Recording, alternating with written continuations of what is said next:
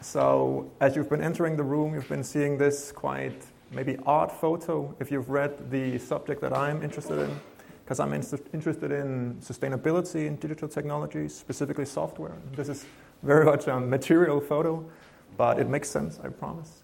Uh, for all these groceries are a common denominator labels. Labels sort of signify when products or services are sustainable. They guide us as consumers in our personal consumption. They're useful in this governing aspect uh, because they're visible. And they're visible in the way that when we buy something with such a label, we instantly know it's sustainable. In one way or another, we know it's sustainable. Yet they are somehow obscure, meaning that, for me at least, most of these labels, I'm not really confident in saying that the processes or standards or parameters within that define sustainability within the bounds of this label, what they are. So, sustainability in of itself is, is not a naturally occurring phenomenon. It's something that we define and design. Those were consumer products. What I'm interested in is, is the digital product, specifically software in this instance. And uh, I would say that the interesting part in terms of software is that we have no equivalent labeling or otherwise to guide private companies or public sector organizations in buying software. And uh, this leads me to the next question because I looked at sustainable software in the public sector. And why is it even interesting to, to investigate within this niche? Well, the Danish public sector is quite well known for its degree of digitalization. We are very digital. We use it to support many functions and services within that sector. So there's a continuous demand to buy software and replace existing software. Uh, estimates of uh, greenhouse gas emissions from 2021 puts uh, digitalization and the associated hardware uh, somewhere in between 1.8 to 3.9 of the total greenhouse gas emissions globally. So that's quite a large scale. And to sort of exemplify it, I brought this graph that shows energy consumption of servers and data centers, which is on the rise. And be aware that this is a technology that's, of course, being uh, continuously developed and has become more efficient over time as well. So we have the scale aspect there. So we can say that digitalization is somehow associated with CO2 emissions. How can we address it when we buy our software? That's what we'll be talking about. It's a large subject, so I've had to sort of delimit my, my scope a bit uh, into a technology aspect, which means uh, leaving you with a conceptual understanding of how software can be sustainable, and a governance aspect, uh, trying to show some of, you, some of the challenges, governance challenges that we have in integrating sustainability into buying software. We decide the standard for sustainability milk, vehicles, and software. Never mind the product, it up, it's up to us to define. In this case, it's software. You can usually break a product down into phases.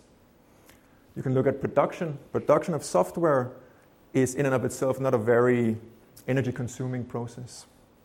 Neither is disposal. What's uh, very resource intensive is operational or, or use of software. And I sort of found in my thesis that a common understanding is that electrical consumption is something that we need to look at. And this is the parameter that we'll be looking at today as one aspect that could define software as being sustainable.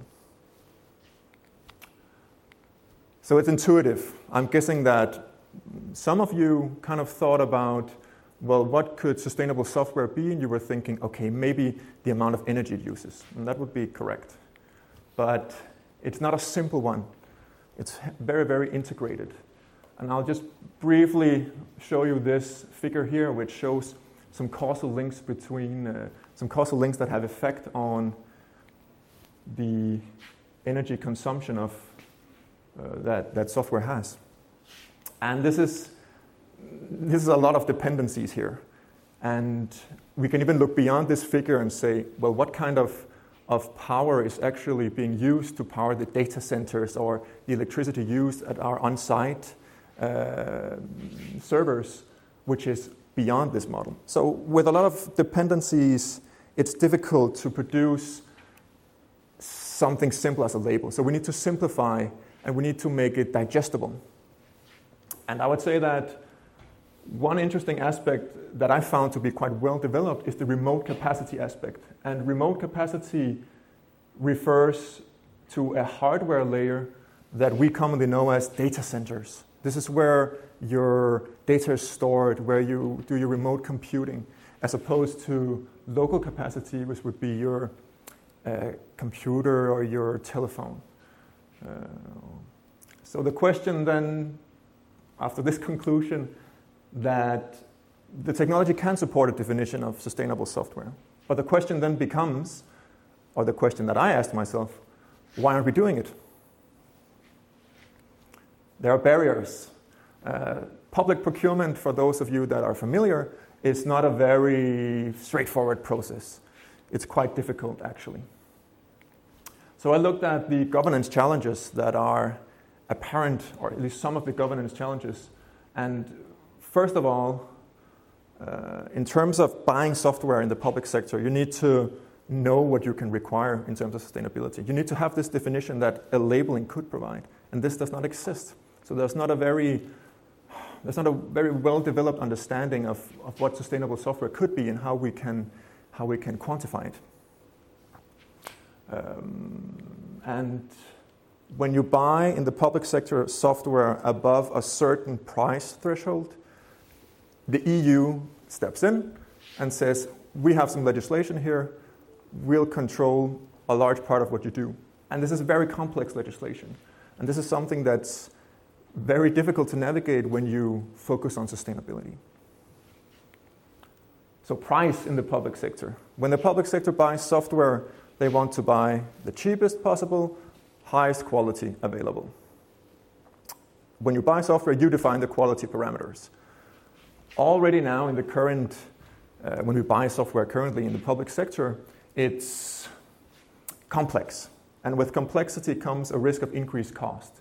So the fear that I found is that when you introduce sustainability into that equation, more complexity uh, is brought in, and that uh, kind of provokes a fear of increased uh, prices, which is a, a fair, uh, a fair aversion to have in the public sector. They need to take care of our, our money.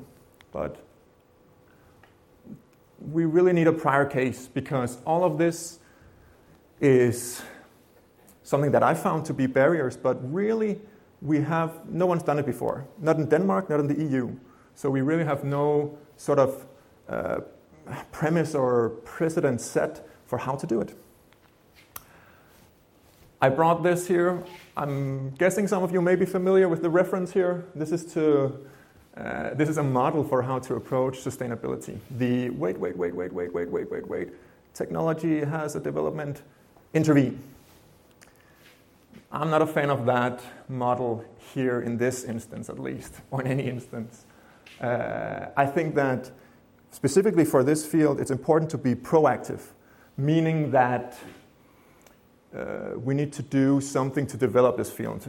Innovation doesn't, in this case at least, I would state that innovation doesn't happen uh, radically. It doesn't, it's not a big boom and everything's solved. We need to have a continuous or incremental way of working with these issues.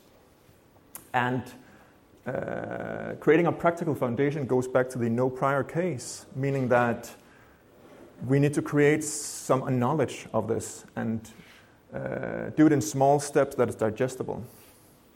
And lastly, I would say that if we are to make these prior cases, we should maybe be looking at pilot studies or proof of concepts and the like. But no one has really been assigned that responsibility in the public sector, meaning that no one can facilitate this change.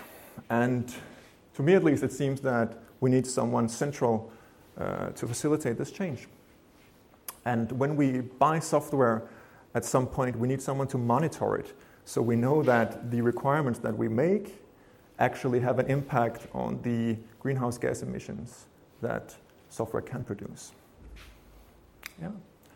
So, for anyone who's interested in this subject, this is just a snippet of what I've been working with. For anyone who's interested in it, I would love to chat with any one of you. Um, and lastly, I would just say uh, thank you for your time.